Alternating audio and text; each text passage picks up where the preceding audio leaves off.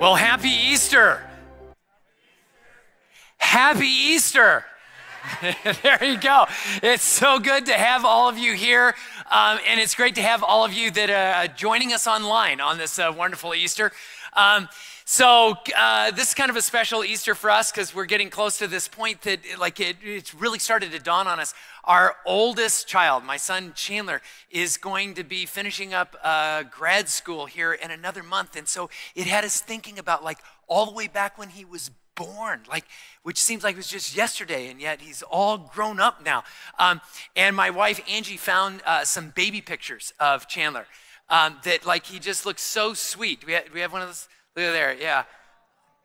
Mm, yeah, not really. It's like, because he wouldn't sleep as a child. In fact, what made that picture special to me when I saw it was I was like, his eyes are closed. Yeah, we didn't get to see that very often when he was that age. You know, we brought him home from the hospital, and like at the hospital, it's just like there's this whole team of nurses that just take care of him, and you get to go to sleep. And then we brought him home, and that team of nurses didn't come home with us, right? And so all of a sudden, we were just like, I was like, oh my gosh, what do we have to do to get this kid to go to sleep? Like he wouldn't hardly go to sleep at all. And when we would finally get him to sleep, like, like he wouldn't stay asleep. And we looked at all these techniques and all of these things, and none of them seemed to uh, work. You know, and people are like, you just got to let him cry it out. I'm like, oh yeah. So we let him cry it out. And we did. Problem was, he's crying it out, and we still aren't getting any sleep because we are listening to him cry it out. I had this one technique, the thing that worked, uh, that seemed to work the best was um, I would hold him and, and I'd have to walk and I'd have to do this like weird like walk thing with him and pat head. And then he'd fall asleep and then I'd be like, oh my gosh, he's asleep. This is so good. I'm to put him down and then, ah, and then it's like, oh my gosh.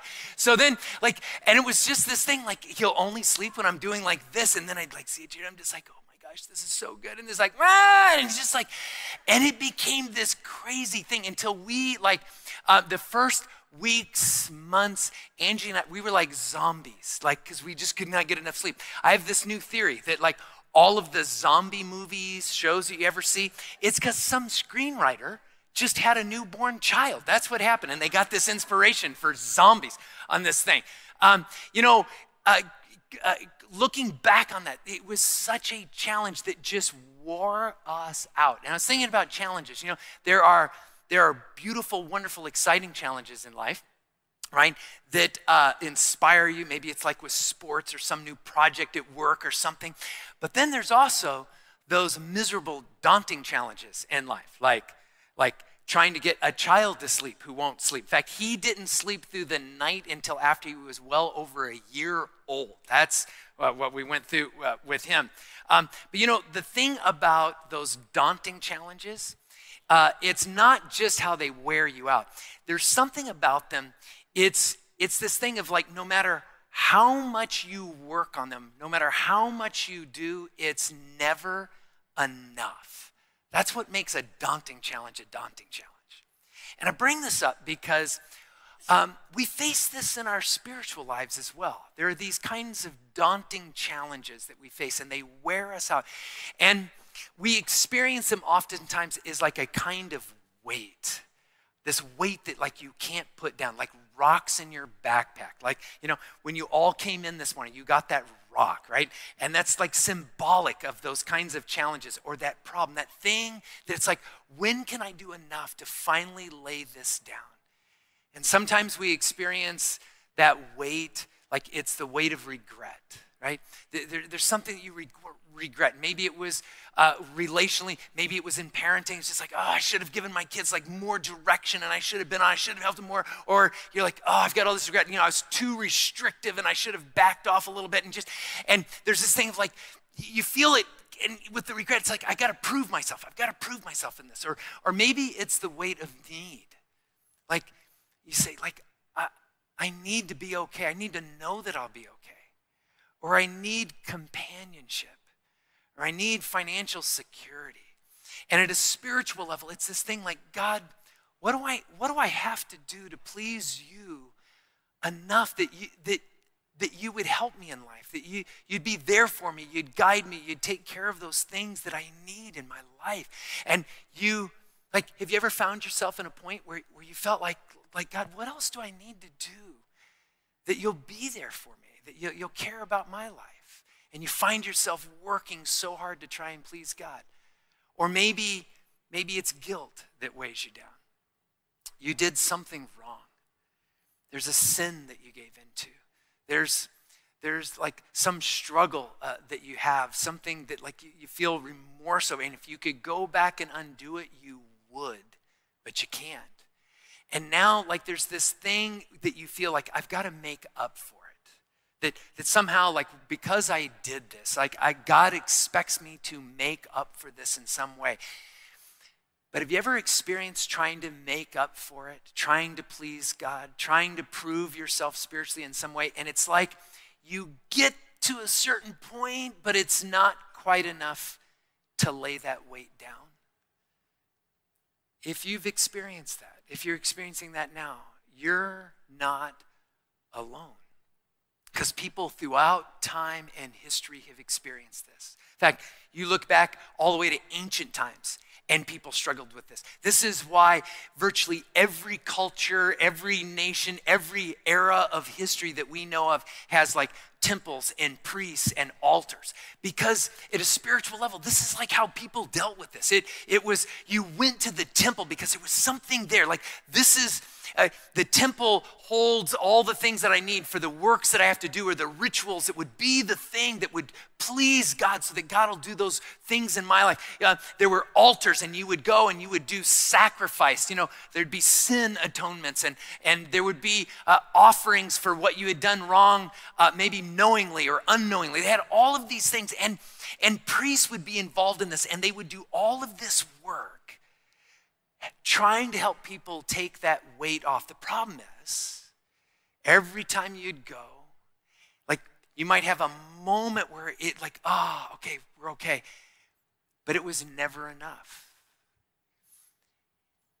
It's interesting, the Bible talks about this. The Bible talks about like this work of priests and all the things that would go on. There's one uh, book called uh, Hebrews. It's found in the New Testament, and it talks about the work the priests do. It says, uh, day after day, every priest stands, because they never get to sit down, right? Stands and performs his religious duties again and again. And he offers the same sacrifices. And those priests, uh, you don't see any of these examples where these priests, in working on these duties, ever got to sit down, right? Like, there's that moment, it's just like, oh, I think I'm there. And it's like, no, no, there's more to do. So, what do you do in life where you, it's like you've got rocks in your backpack and they're spiritual in nature? Like, like what do you do with that? And I want to look at this passage in Hebrews because he walks through something here that actually connects us to the Easter story in a really beautiful uh, way. And he's talking about this work that the, the priests would do and that we do to try and, and be right with God. He says this For this reason, it can never, by the same sacrifices repeated endlessly year after year, make perfect those who draw near to worship. In other words, he's saying, like, the thing it's supposed to do, it doesn't end up doing in this. And he goes on, he says, if it could, right, talking about these works, the sacrifices, and ever feel like you're sacrificing something, like, like ever find yourself uh, like apologizing to God or doing some good work in an effort to get on God's good side, and you just like keep repeating it, repeating it. And he says, um, if it could, would they not have stopped being offered? Like, like if it worked, at some point you go, I did the thing and it worked, and now I'm good, right? But that's not how it works. And he goes on and he says, For the worshipers would have been cleansed once for all and would no longer have felt guilty for their sins. Uh, in the original language, Greek, that this was written in, it, it's actually a little bit more precise. And some of you may have this in your Bibles. A, a more precise reading of this would be, and they would no longer have a sin consciousness, right? So it's deeper than just feelings. It's it's down deep in, in your sense of consciousness. You, you'd no longer be sin conscious in this. In other words, the point that he's making in this is that if all of those things that we do to, to try and appease God, to make up for what we've done wrong, if they really worked, it would have transformed us somewhere down deep in our souls. And there's this thing that we do as people we pull together these religious systems and all of these good works and deeds and rituals and all of these things that we think will solve that weight that we bear and that we carry. But he says, really, if it really worked, it would have transformed your conscience. It would have assuaged the, the regret. It would have removed the guilt, the pain, the worry. It would have actually moved your heart towards something good and beautiful. Your longings would begin to change. You would experience a new kind of joy. You would experience a kind of rest. That's what he's saying about all those religious things, things, religious things that are actually talked about in the Bible. And then he goes on and he says, and it's not that it's just neutral. It's not like, oh, it just doesn't work. You know, go ahead and do it because, you know, it may not work, but like, you know, it actually has a negative effect. He says this, he ends this section, he says this. But those sacrifices are an annual reminder of sins. And, and his point, what he's getting at with this, is um, th- they become this weird thing that instead of fixing the problem, actually pull you back into the very problem. Like, like maybe there's a moment where it does something good, but then it pulls you right back into it. Ever experienced that? Moment where you're like there's some struggle that you have, maybe it's a fear, maybe it's a temptation and and and you do all this work and you feel like you're on top of it but all the work you do has you so focused on it like it becomes the thing in your life until that thing catches up and drags you down again. A, a way to illustrate this. Um, years ago i was in uh, santa fe uh, on a trip and i was with uh, several friends and someone had recommended that we go to this little Mexican food restaurant. We all liked Mexican food, and like, oh, we'll, we'll go to this place. And they said, but be careful. You just need to know the hot sauce at this place is really, really hot. So we go to this place, and I order my, we all ordered our food, and the waiter brings out uh, these hot sauces. He's got like the hot, medium, and mild. Our food comes, and remembering this, I'm like, okay, I'm gonna start with the mild sauce, right? Just, you know, going off the recommendation. I put a little bit of mild sauce on my food. I take a bite. Doesn't seem very bad until about like 10 seconds later, right? And it starts to catch up with you, and all of a sudden it's like, oh boy, that's got a bite. And you know, and then I'm taking another bite, and I'm like, okay, this is starting to hurt. But I need to remain very cool because I'm with some of my friends, and I, I don't want to look like a wimp, right? I grew up eating Mexican food. I'm from Tucson, right? I can handle this, right? Um, mm, I, just, I was just like, oh my gosh, this is so bad. Until finally I looked over and saw my friends, and they're like, oh man. And like the waiter comes up, and I'm like, this stuff's like, I, and my first thought was, I got it mixed up, right? I got the hot stuff. I thought, and he's like, no, that's the mild right there. I'm like, really? Okay. And I did this instinctual thing that I knew better than, right? But I grabbed a glass of water because it was burning, right? And if you've ever been in this spot, like if you grew up eating Mexican food and hot food, like you know, like, you know, don't grab a soft drink, don't grab a glass of water, but it was burning my mouth so bad. I grabbed this glass of water, right? And I drink a little drink. It's like, ah. Oh. But you know, now I'm just swirling all the pepperness around my whole mouth. Now, now it's everywhere, opening up all those taste buds, right? And just uh, then it's like, oh man, it got bad, right? And I'm, and the waiter's, you know, looking at me like, and I'm just like, who makes this stuff? Satan? Like, this is like, whoa. And then I asked him, I said, have you got anything milder than that mild here? And he's like, I don't know, let me go ask the cook. And he takes off, you know? And now we're all scraping the hot sauce off of our food and we're trying to eat the food with no hot sauce. But it had enough like hotness in it. Like, and now we're just dying, and I'm just like, oh my goodness, this is like. Um, the good news was the back of my throat and tongue was starting to become numb right now. The bad news was all the tears and everything. Now I'm getting it on my face, and now my lips are burning, and my nose is starting to burn, and you know, it's, it's getting up close to my eye, and you're just like, oh no, it's bad. and the guy walks out, and I'm just like, and he goes, no kidding. He walks out, the, the, our waiter walks out. He has a bottle of Tabasco sauce. And he goes, So the cook said, This is what he waters the hot sauce down with. Yeah, that's what I thought. You're watering it down with Tabasco sauce. Like, it's just like it's killing us. But went through this thing that every time I take a glass of, you know, a drink of water, like it would soothe it for a moment. But in, but it just it kept making it worse, right? So, um, like in a similar way, right? Um, what water is to hot sauce like there's this thing about a kind of religious system that we're drawn to that is about working hard, a religious system about what I need to do to please God, to make up for my failings and regrets, or to prove myself in some way spiritually. There's something about that that, like, we have moments where it's like, oh, wow, I did all of this. This is so good. But what the writer of Hebrews is saying, yeah, and it just takes you right back to that, just remembering all the failure points, all the more stuff that you could do. See, friends, religion like that is like the worst hot sauce ever. Because here's what it does it, it compels you to seek out for relief the very thing that's going to turn around and cause you more hurt and more pain. It draws you forward to this thing, but in the end, it only hurts more. And I bet some of you know what that's like. Some of you, like, and maybe it was a well meaning Christian and you interacted and somehow, like, they wanted to help you in life. But what they laid at your feet or on your head just created a kind of shame or guilt. And it hurt.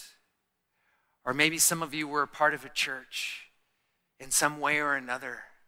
And they had this religious focus and they wanted you and everyone to be good and godly or righteous. But they went about it in a way that kept pulling you towards rules and laws and a kind of system of works that kept putting pressure on you to measure up in a way that just became a crushing weight. And where you sought relief actually became a place of harm. And I'm sorry if, that, if, if you've experienced that, and I mean that. But you know, we as humans, we do this to ourselves. There's this thing about us that when we, when we feel the weight of that regret or that guilt or something like, like we're just, we're reaching for something that we think will help. But what the writer of Hebrews is saying is, our own efforts, our own works isn't the thing, right? Some religious system like that isn't the thing that will ultimately help us it leaves us feeling further and further away from God in this. It's interesting what he says next, because if you find yourself in that place of feeling like, like I get closer to God, but then it becomes more and more distant and you begin to lose hope. He says two things in here that I, that I want you to notice, two things to remember. And this takes place in this kind of, the, the writer of Hebrews describes this kind of conversation that Jesus is having with God the Father that's very revealing here. And uh, he's, the writer writes this, and this is Jesus speaking this. First, he said, and this is Jesus saying, sacrifices and offerings, burnt offerings and sin offerings you did not desire, nor were you pleased with them. Right? And he goes on, he says, although the law required them to be made. It's like there's this whole religious system, and the law, the spiritual law, required them to be made, but you need to know this. That didn't please God all the appeasing, all the sacrifices, all of those things, right? All of those rituals that people did, like they'd bring bulls and goats and animals, and they'd be sacrificed, and like there's always this shedding of blood, and like all of it. God, like God's not like his, his heart's not that people come groveling to him. He's not in like he's not some God that's just like, gosh, I like I like I I need you to make up for what you've done wrong in this way. That's not what God is after, he says. Instead, and look at what he says next. He says this next. He says, he says, then he said, Here I am. I have come to do your will. And what was God's will for Jesus? That instead of making people do all of these sacrifices and works to get to God, Jesus is pointing out God's will was for me to make my way to people. They don't have to make it to me, I make it to them. And here I am. See, this is the story of Easter. It's the story of a God who made his way to us. Start there, right? When you get pulled into this thing of like, am I doing enough? Like, like, like, am I doing enough to earn God's love to get there? Start with the place that God has made his way to us. And if that's you here this morning, there's a story that I want you to hear. It's a story of someone named James, who I've known for several years around here. Uh, but his story, it, it holds this weight of this, of this deep need out of this uh, medical crisis that he was in and kind of searching for God. But through it, the beauty of his story, through this medical crisis that he faced, is you see how Jesus found him in the midst of it. And if you find yourself in some difficult place, I hope his story gives you hope that no matter how heavy the weight you carry, it'll be okay. In 2007, I developed metastatic melanoma in my neck. I underwent a year of what the standard was, but wasn't given much hope for it not coming back. Three years later, it came back as a brain tumor on the right side of my brain that was right in the area that affected my entire left side of my body. And they said it was inoperable and uh, that I couldn't tolerate the treatments. It put me in the hospital. And so I started uh, uh, calling people and telling them this is your chance to come visit or say your last goodbye. And I had a lot of good friends that did do that. I had one drive from the East Coast clear to Tucson to see me. I had another one fly down from Seattle. Uh, you know, I figured I couldn't make it on my own. I was been a physical therapist for 28 years and wasn't accustomed to having paralysis of my own, mainly working with other people. At home, I did Tai Chi and I did strengthening, but I just couldn't get beyond a certain point after a couple years started working on my bucket list, and one was to go to Albuquerque and see the Hot Air Balloon Festival. And so I went to there and then up to Santa Fe. While I was there, I uh, went to the St. Francis Basilica and walked around, and they had a statue of the first Native American saint, Saint Kateri. And the next day, I noticed that this, my left arm was getting better. And I thought, well, why is that? I didn't pray to anybody or do anything. And in that in that time frame, I did make some improvements, but uh, I, they kind of plateaued. And in a quiet moment, when I was exercising, laying down on the ground, and when I asked myself that, why am I not getting better? And at that moment, it just made my brain click to say, well, who's the greatest healer of all? And in that moment, I thought, well, Jesus is the greatest healer of all. And and at that moment, Jesus came back into my life, and He said, "You are healed." And I knew right away that I was. After I accepted Jesus as my healer, I was quite joyful and I noticed the impact it had on other people. Then my wife decided that she got tired of the commute to go from Catalina down to the VA hospital where she works. We found a lot that faces Casas Church, and I thought, there must be a reason for this. This empty lot faced right at the cross of Casas. But on Father's Day, uh, I, I thought, well, here I am next to the, the cross. Might as well go to church and see what this Casas Church is all about because it's going to be my new neighbor. But over the next six months, I was distracted by selling a house. I really didn't get back to Casas until I uh, moved into here. In January of 2018, I had been going to church for about three or four weeks. And I noticed that the Sunday coming up in end of January was going to be the exact same uh, date that I started believing in Jesus again. And in that day, Pastor Glenn said, anyone that takes Jesus as their personal Savior, please come up and proclaim that today. So, with my winter jacket and my hat on, I ran up from the back coffee area up to the front uh, and I hugged Glenn and I told him that it'd been exactly one year that uh, I'd been healed by Jesus, and now I know I've been saved by Jesus. On this Easter Sunday, I feel blessed that Jesus came back into my life and that He takes the broken and helps heal them, and that He takes the ordinary and does extraordinary things. And I think uh, the opportunity is here for today for anyone to do that and enjoy the same benefits of joy, you know, that you can make just by asking Jesus into your life.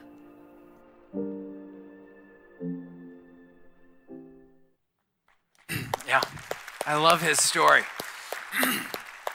and if you know James, you, just, you know how sincere he was with that. I, uh, one of the things I love about his story is it's so non-prescriptive. Like it, it, it doesn't follow any sort of formula or anything like that. It's just, it's how God worked through the circumstances of his, of his life and in unique ways from hot air balloon festivals to visiting a basilica to just to actually speaking uh, in his own heart and mind. And that's how like Jesus works uh, in these ways. And maybe you find that Christ is doing the same thing in your life now working in some unique, special way.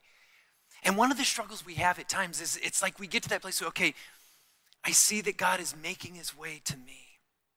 But how do I make up for like the weight of those failures of those regrets? And like we can get stuck in that place. And friends, again, he, this is the beauty of what the Easter story is about. It's more than just that God makes his way to us, he does.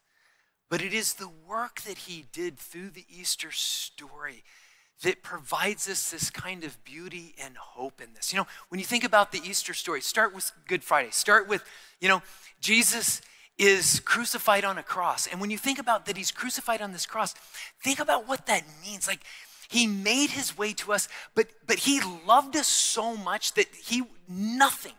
He loved us enough that he'd be willing to die for us, right? He made his way to us. And then uh, part of the story is, right, he is, he is buried into the ground, right? And he becomes this kind of sacrifice that is like un, that is unlike any sacrifice ever. We think about the sacrifices we make, you know, all the work. You know, people would go to the priests and they would make these sacrifices. Think about how we make sacrifices. We, you know, we may not go to an altar, but we think about these sacrifices. It's like, okay, I'm going to go do this thing. Uh, you know, I'm going to be extra good. I'm going, you know, I'm going to give in this way.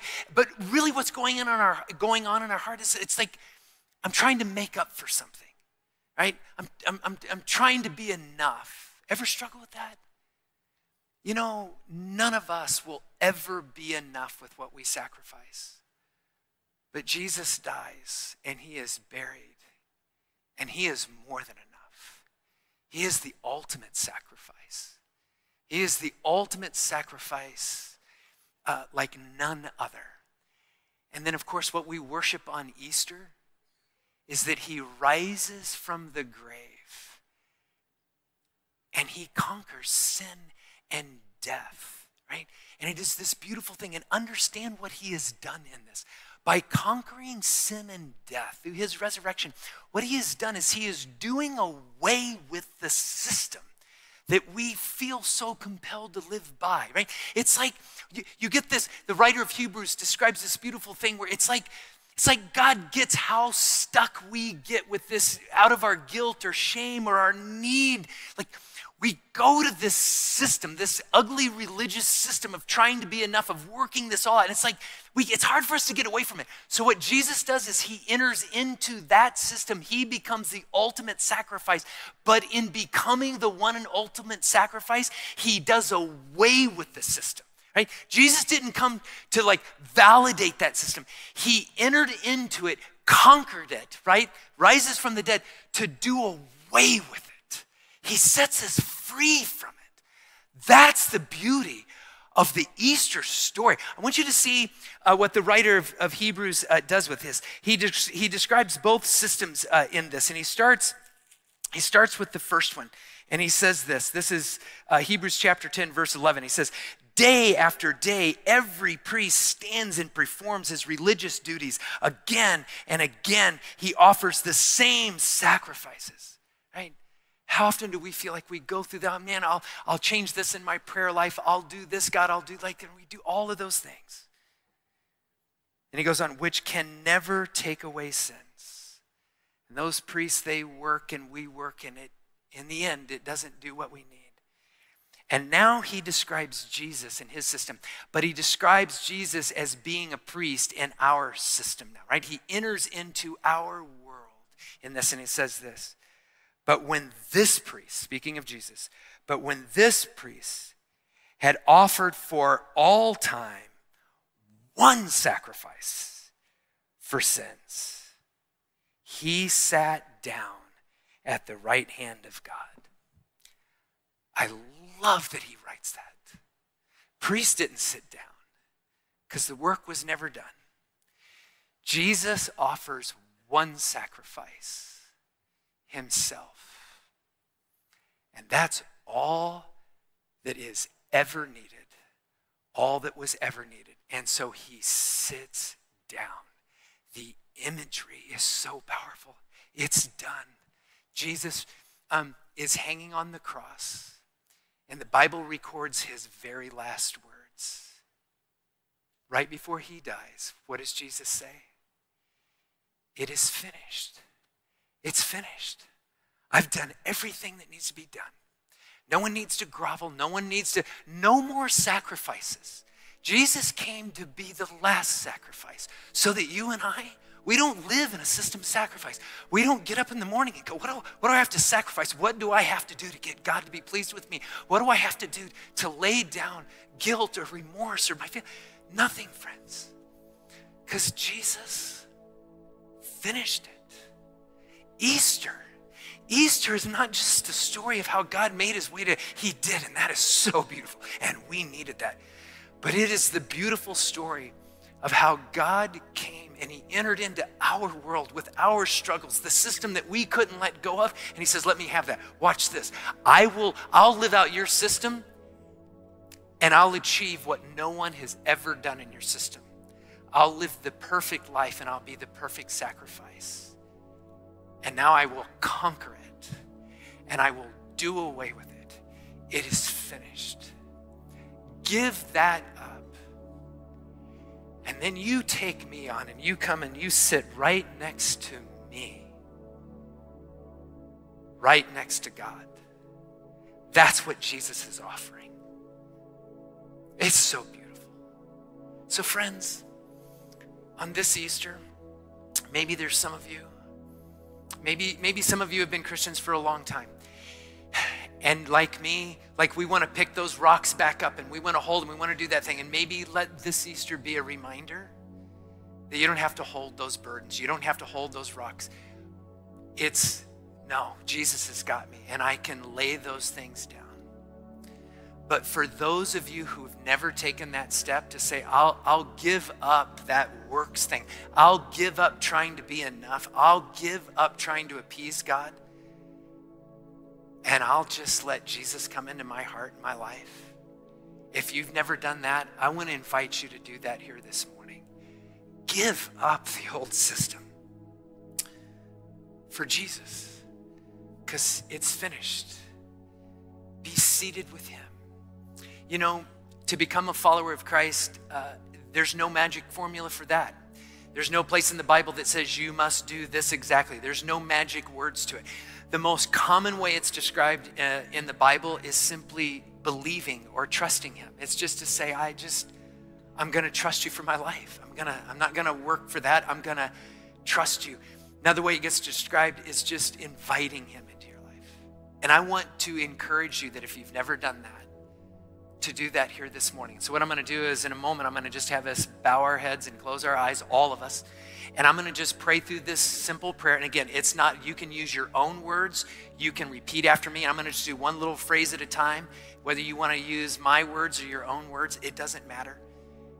But I want to invite you to do that and actually take a step of be, putting away the old and becoming a follower of Christ here in this moment. So, why don't we all close our eyes, bow our heads here in this moment? And if you want to become a follower of Christ, You've never done this before. Why don't you just pray this prayer with me right now? Let's pray. Dear Jesus, I come before you right now.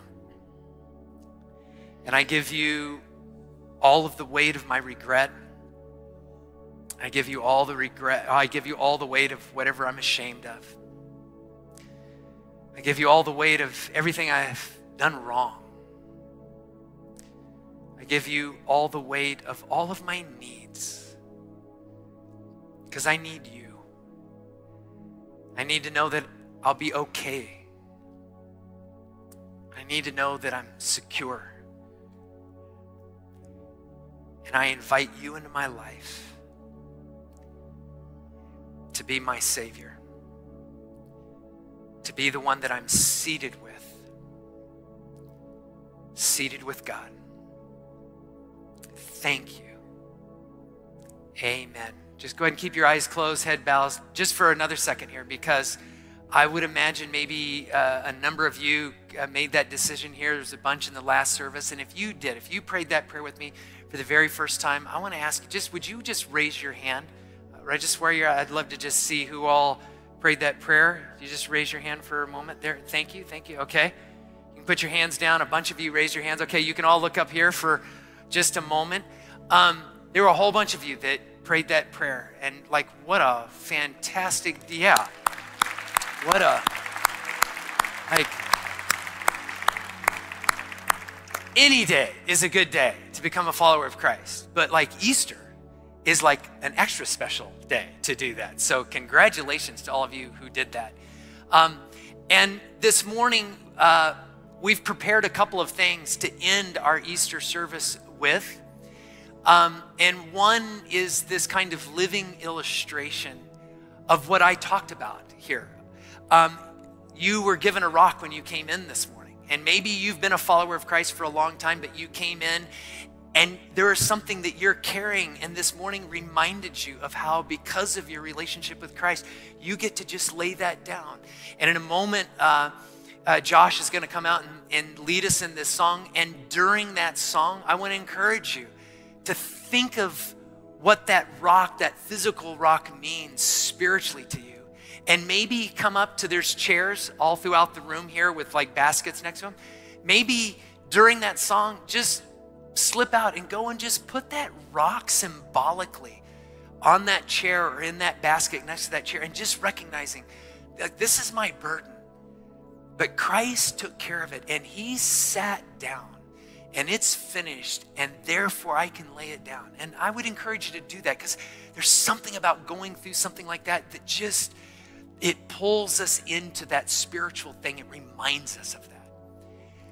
But I especially for those of you who prayed that prayer with me just a minute ago for the very first time, I want to encourage you to also do that exercise. Um, but maybe bring your rock up to this chair up here and, and here's why. Because when Josh starts singing this song, I'm going to come down uh, here.